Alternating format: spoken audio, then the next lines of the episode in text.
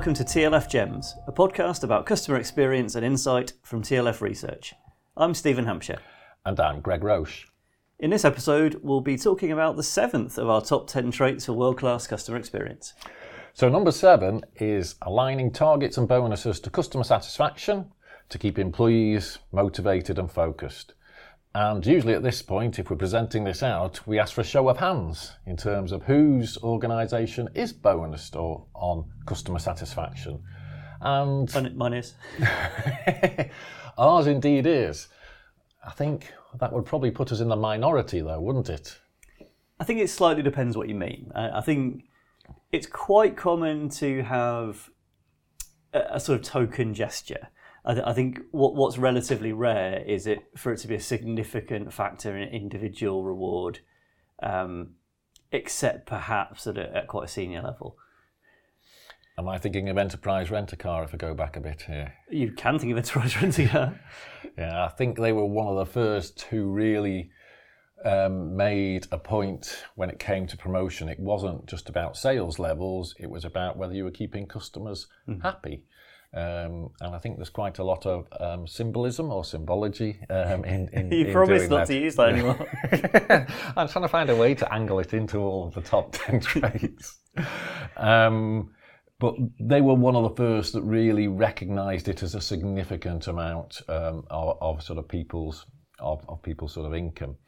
Um, but as, as Stephen says, we're we're bonused on it here um, at TLF Research, um, and it's five hundred pounds a person. And um, one of the reasons, well, the reason we, we do it is a we believe in this, and we know this is what the top organisations do. If you want to get your staff focused on something, you have to reward them on that on that something.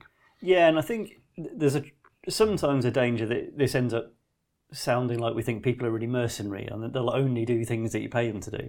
And I don't really think it's about that. For- me, it's about Isn't that called work? Going to work. well, yeah, yeah, but but but to me, what you're doing by that is is not. In, it's not that the people don't want to do that and you're incentivizing them to do something they don't want to do. What I think you're doing is showing what you think is important. Yeah, and I think sometimes even how this is positioned is important because we try and position it as a thank you to everyone. That if we deliver high customer satisfaction, we know that's going to be good for the company, mm.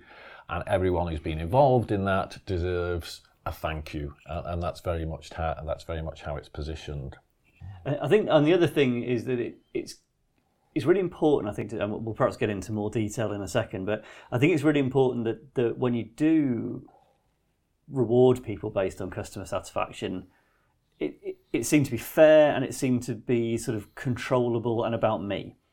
Um, and I think that one of the, the things that is is difficult for a lot of organisations is to find a way of getting a measure that is sort of controllable by Stephen and by Greg rather than by sort of all of us together. Yeah, but particularly where other people are involved in you know in the process, and that probably goes a little bit into some of the the pitfalls. Um, we we run a webinar on how to implement customer satisfaction related pay because when it works, it is really good.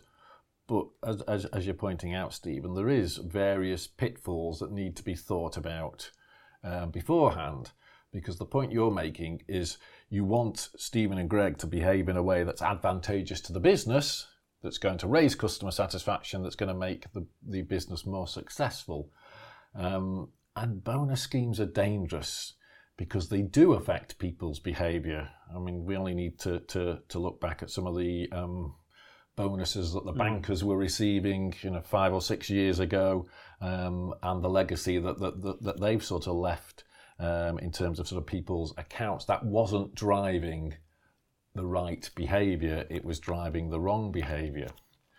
So, one of the things that, that, that, that we sometimes see in, in customer satisfaction related bonuses um, is you can see employees employees are pretty creative sometimes doing some um, gaming where perhaps they hide unhappy employees or i might put a wrong digit there so that person Yeah. never gets called or never gets emailed um, certainly recently um, in a car buying experience. Um, I was told that if I would get a questionnaire and if a top box scored, that's my language, not theirs, they would put petrol in the car for me.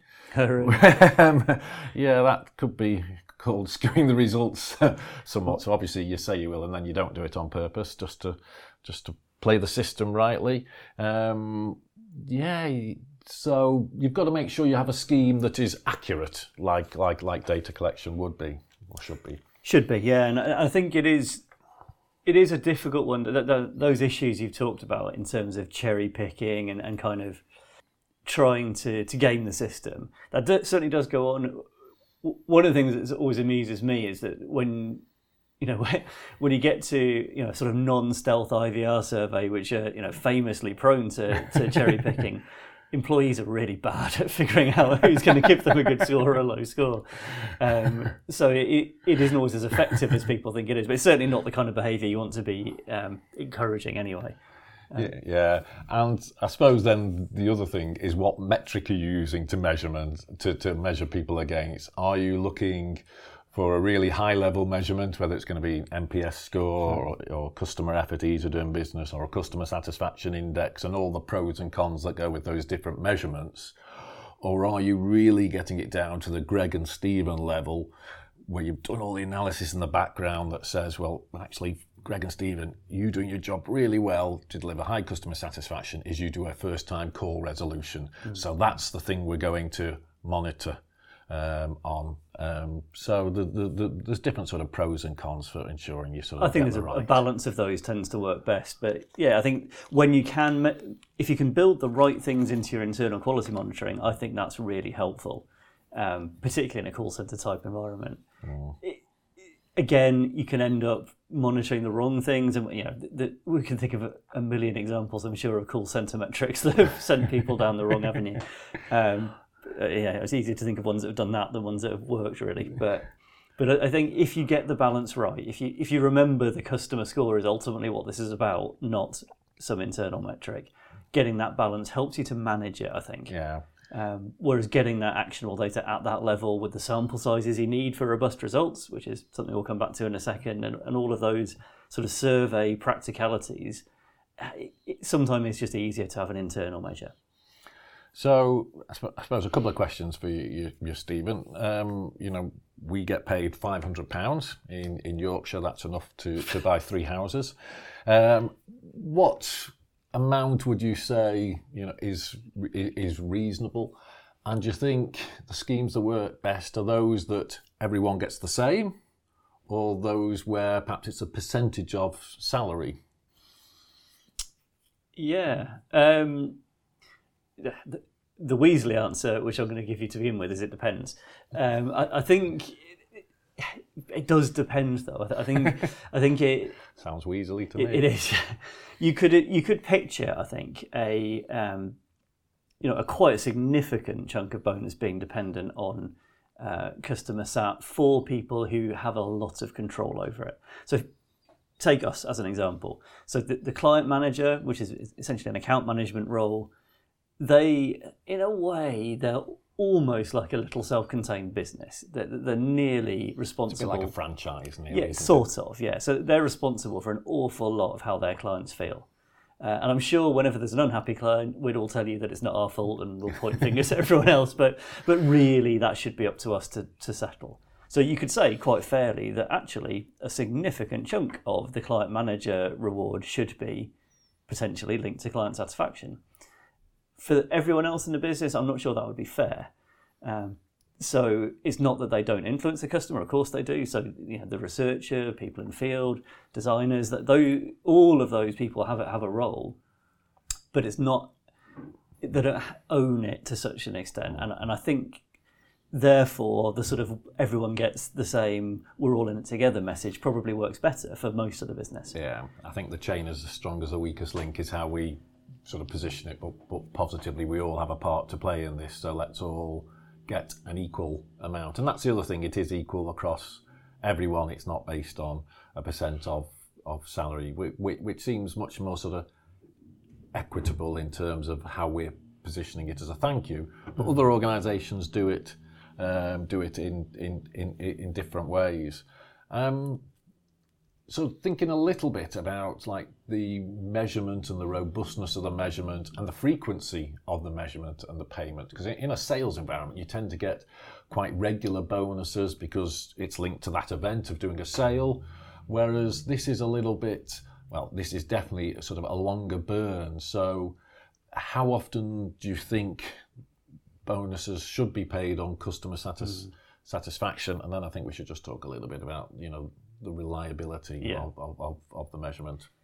Yeah, and I think there's a link between those, which we'll, we'll yeah. come on to in a second. At an extreme, you can look at, I mean, MBNA famously back in the sort of, um, that's probably back in the 80s, really, certainly into the 90s, were doing a daily bonus on customer satisfaction. I think they called it the, the, the customer test, something like that. But they had a daily score, and every day it was over a certain number all you know, all employees got a a small amount of money added to a pot, basically. Um, you know, so for every day they were yeah. MBNA was above the score, the pot grew, and when they weren't above the score, the pot didn't grow. So their their sort of end of year bonus, um, I think it got paid annually, but but it was kind of accumulated. Right. Today we were above it, oh, yesterday we missed it, that, that sort of thing. Um, and in a very transactional, sort of high volume kind of world like that, that potentially works. Um, although I would probably ask questions about the margin of error and things like that. On the other hand, for a business like us, where we do a customer satisfaction survey once a year, and realistically it'd be hard to see how you could do it more often than that, it's got to be annual, hasn't it? Mm. Um, so yeah, you have a sliding scale there from daily to annual, which, which, seems like quite a broad spectrum. Um, yeah, it's hard to give an answer to that. That isn't. It depends, really. Yeah, it's got to get the balance of is it driving a local action or rewarding a relationship, and and the frequency has to fit into to you know to, to making that that happen. And I think often in terms of rules for schemes, there's probably an awful lot of rules already in place for other bonus schemes that can be copied and and pasted somewhat like what happens if people leave, what happens if you're on probation. Mm. You, you, know, there are those sort of things which, like all, all bonus schemes, are, just worth sorting out before you, um, um, you know, before you embark on this. I think the other, there's probably two other things. Um, I mean, there's enough here to put people off, but I think we're trying to do the pitfalls because it is such a good thing when it works. Yeah. Um, it's a really good way of getting some employees to start looking at statistics when you do a hmm. scheme like this and getting some little stats experts coming along and sort of challenging why are we doing it that? You know, what level of confidence, what level of margin error? Is it 95%? Can't we have it at 90%? And all those different things. How's best for organisations to to address that, really? Well, I think and the first thing is is to be sort of statistically literate enough to understand what you're doing with it. Um, so it doesn't have to be everyone in the organisation, but you know whoever is making the decision on this needs to understand concepts like confidence intervals, margins of error, and dot dot dot, um, at least to a level that, that they can make a sensible decision on that. So I think you know you, you have to think about every time you look at a survey score, there's a margin of error around it, and broadly speaking, the only thing you can do to improve that margin of error is have a larger sample size. Realistically, that's the, that's yeah, the, the main thing you can change. So, when you, if you look at that and you discover that well, Greg's got a score of 80 and Stephen's got a score of 82, but actually the margin of error on both those scores is plus or minus five, so it doesn't it doesn't necessarily make any meaningful sense to say that one one is higher or lower what do we do about it? Well, we've got to find a way to increase the sample size. You can either do that by literally interviewing more customers, or you have to start thinking about rolling scores across three months instead yeah. of looking at one month, and so on and so forth. Um, so I think you just need to make sort of sensible, realistic decisions about what the data you have allow you to do, um, and if it doesn't allow you to do what you want to do, what can you do to to to get to a place where it works? And that should really link in with your surveying um, frequency and methodology anyway, does, yeah. because you, you, you want that degree of confidence before you start changing the business. Let you know, not not not just rewarding staff. I think the question I get asked most about about um, um, customer satisfaction related pay schemes is this idea of should you have an appeal process um, in it. And on one level, we've talked um, we've talked before about you know perception is reality. That's what a customer thinks. That's what a customer thinks. On another way, this is about motivating staff, and it can be very demotivating and seem really unfair if someone has scored Greg, but Greg never dealt with that person. It was Stephen. Yeah. And yet the score is going against me. And yes, I understand perception is reality, but the customer's made an error here. How? What's your view on that? I think it, it, I think it's a good idea to have a challenge process. Um, I think you know, particularly, um, I think that comes up when you have a kind of you know first line contact who don't actually have the ability to resolve it and it's getting resolved somewhere else in the business uh, or not, and they're held responsible for that, and that that I mean, that isn't fair, and I do think it's right to have a, a challenge process. And situations like, you know, I I've dealt with a, an inquiry for sort of two months, and then Greg picks it up right at the end, and you know, I, I've made a Takes complete glory, mess of it. And yeah, takes the yeah, exactly. So, that, so those things should be challengeable, I think. Um, I think the other thing to think about is, you know, a customer satisfaction score. It's a perception. Perception is reality and, and all that, but perception isn't what happened. It, it's how they feel about it. Well, I think one of the things we, we, we sometimes see where customers feel they haven't been updated, and then someone goes and say, "Hey, look, I have," you know, because I sent them this email, this email, this email. I've called them on that date. They're wrong to say they didn't receive any updating. But that is one where I really do. Well, perception is reality. Obviously, your updating hasn't registered with the customer as being updating. I think I'd say that was fair. Yeah, yeah, that that is. We're not actually. One of the things that sometimes comes up on an event-driven survey is, let's say it's a complaint handling survey. Did you have a named contact? Yeah. And that's one of the places you get into. Well, I definitely told them my name, and the customer doesn't know. And, and, and I think it's fair to say, under those circumstances, actually, your job is to get the customer to hear your name, Yes. uh, which is a slightly different thing. Uh, uh, yeah, it's about you know making sure the customers received it, not just you've transmitted it. Yeah. absolutely. So I think you know th there are places where perception is reality is, you can stand by and say, "Yep, the score's the score. That's how it is." I think there are other times when when a challenge process is sensible, um, and you should have that. I think it's also worth thinking about how this links in with the metric you choose.